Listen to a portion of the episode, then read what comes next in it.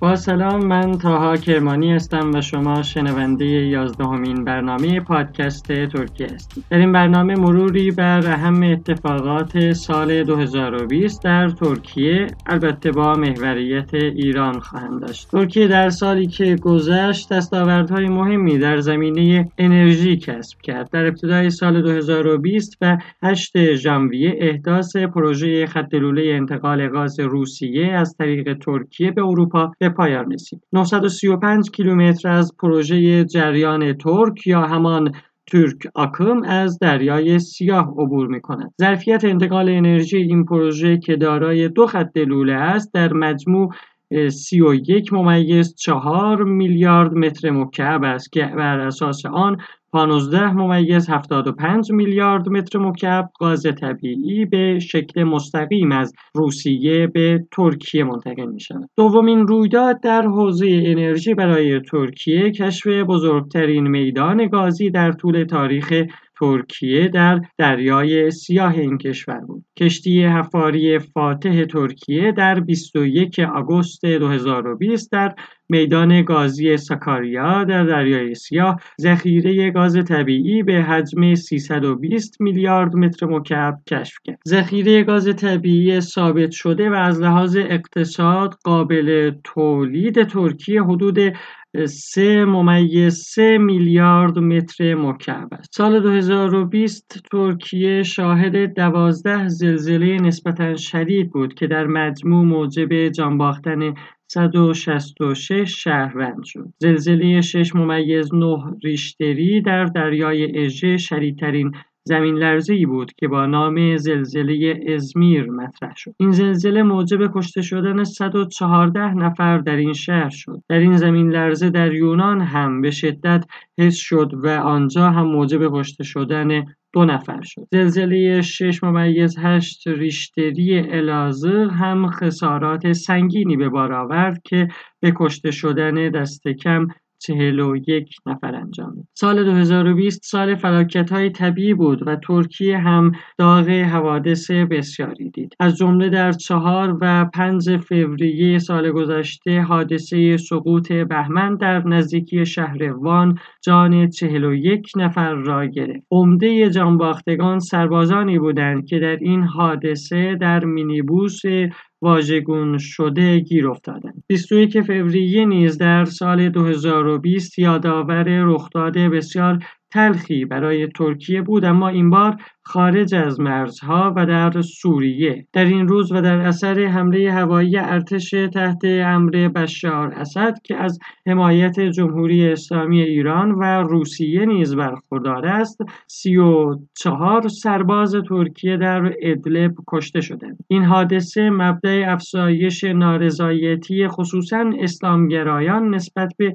ایران شد و حکومت ترکیه نیز به لحاظ مماشات با ایران در این خصوص مورد انتقاد شدید محافظ کاران قرار گرفت پس از این حادثه ارتش ترکیه حمله گسترده‌ای بر علیه مواضع ارتش سوریه و متحدان آن ترتیب داد و برابر اعلام منابع ترکیه بیش از دویست نقطه مورد هدف قرار گرفت و 309 سرباز از طرف مقابل نیز کشته شدند. ارتش ترکیه پس از آن عملیات سپر بهار را آغاز کرد که تا 5 مارس نیز ادامه پیدا کرد. رویداد مهم دیگر سال 2020 در ترکیه گشودن مرزهای غربی بر روی مهاجران بود. ترکیه 28 فوریه مرزهای خود به روی تمام مهاجران از جمله سوریه، افغانستان و ایرانی گشود که برابر اعلام مقام های ترکیه طی دو ماه 148700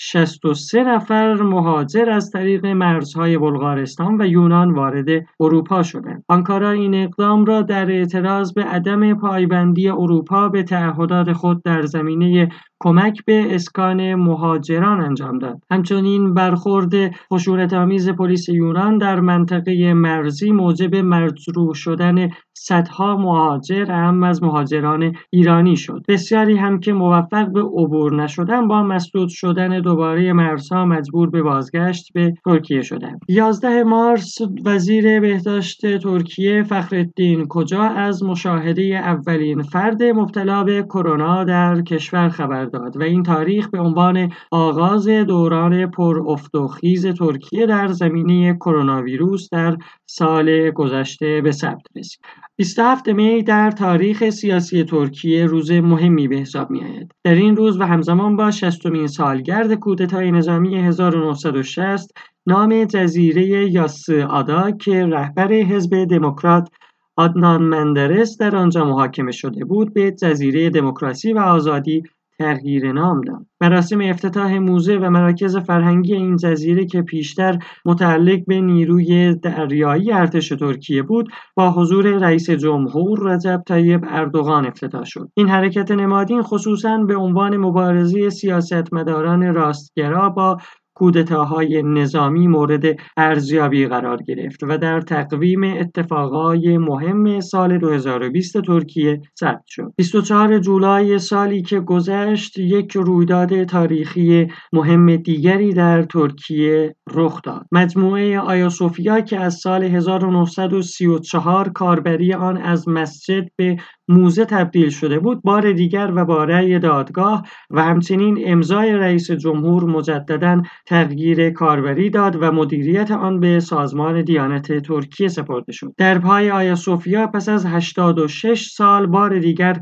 بر روی نمازگزاران باز شد؟ سال 2020 شاهد اتفاقات تاریخی دیگری در منطقه هم بود. 27 سپتامبر نقض آتش بس توسط ارمنستان فتیله جنگ دوم قره را روشن کرد. جنگی که در مدت کمتر از دو ماه موجب آزادسازی بخش بزرگی از خاک آذربایجان از اشغال ارمنستان شد. ترکیه در این جنگ تمام قد از آذربایجان حمایت کرد و تجهیزات نظامی پیشرفته ترکیه خصوصا هواپیماهای بدون سرنشین نقش بسزایی در پیشبرد ارتش آذربایجان داشت. این جنگ همچنین موجب فاصله گرفتن ترکیه از ایران که در کنار ارمنستان قرار گرفته بود هم شد. همچنین در این بین نقل ترک های ایران که از انتقال تجهیزات نظامی از خاک ایران به ارمنستان را افشا کرده بودند نیز پررنگتر شد. با اعتراضات خیابانی ترک های ایران به سیاست های کشور در قبال مناقشه قرهباغ در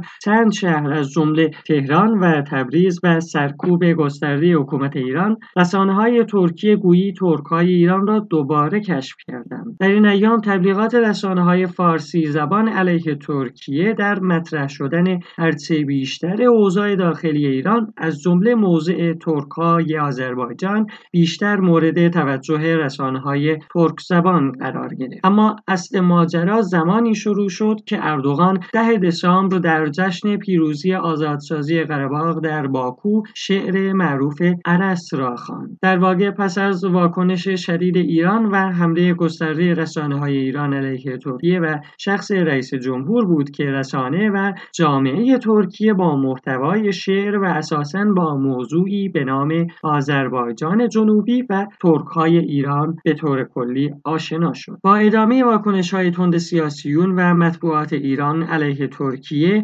موضوع آذربایجان ایران که پیش از این تابع سانسوری ناگفته در ترکیه بود دوباره مطرح با ادامه واکنش های تند سیاسیون و مطبوعات ایران علیه ترکیه موضوع آذربایجان ایران که پیش از این تابع سانسوری ناگفته در ترکیه بود مطرح شد و شکلی عمومی به خود گرفت. در واقع جامعه ترکیه با واکنش ایران با پدیده چند ملیتی ایران آشنا شد.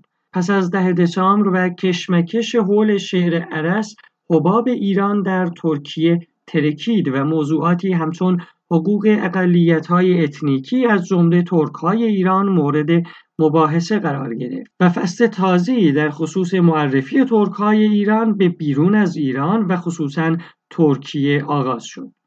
در هفته های پایانی سال 2020 میلادی ترکیه از ماجرای همکاری مافیای زیندشتی با سیستم اطلاعاتی ایران پرده برداشت. مطبوعات مطرح دنیا و ترکیه به نقل از منابع ترک از عملیات ضد جاسوسی سازمان امنیت و اطلاعات ترکیه میت علیه ایران نوشتند و دست کم مسئله دو ترور و یک آدم ربایی مخالفان سیاسی ایران در سالهای گذشته مطرح شد بسیاری از کارشناسان طرح مسئله نفوذ اطلاعاتی ایران ایران در ترکیه از سوی آنکارا را نشانه فاصله ایران از همسایگان و سرآغاز فصل نو در ارتباطات دو کشور ارزیابی کردند و به نظر این تازه آغاز ماجرا بود سال 2020 پر از اتفاقات تلخ و شیرینی بود که خصوصا با تقیان کرونا خاطره تلخی از خود به جای گذاشت. در این قسمت از پادکست ترکیه سعی کردم مروری بر تیترهای مهم سال گذشته داشته باشم. شما می توانید ما را با نام پادکست ترکیه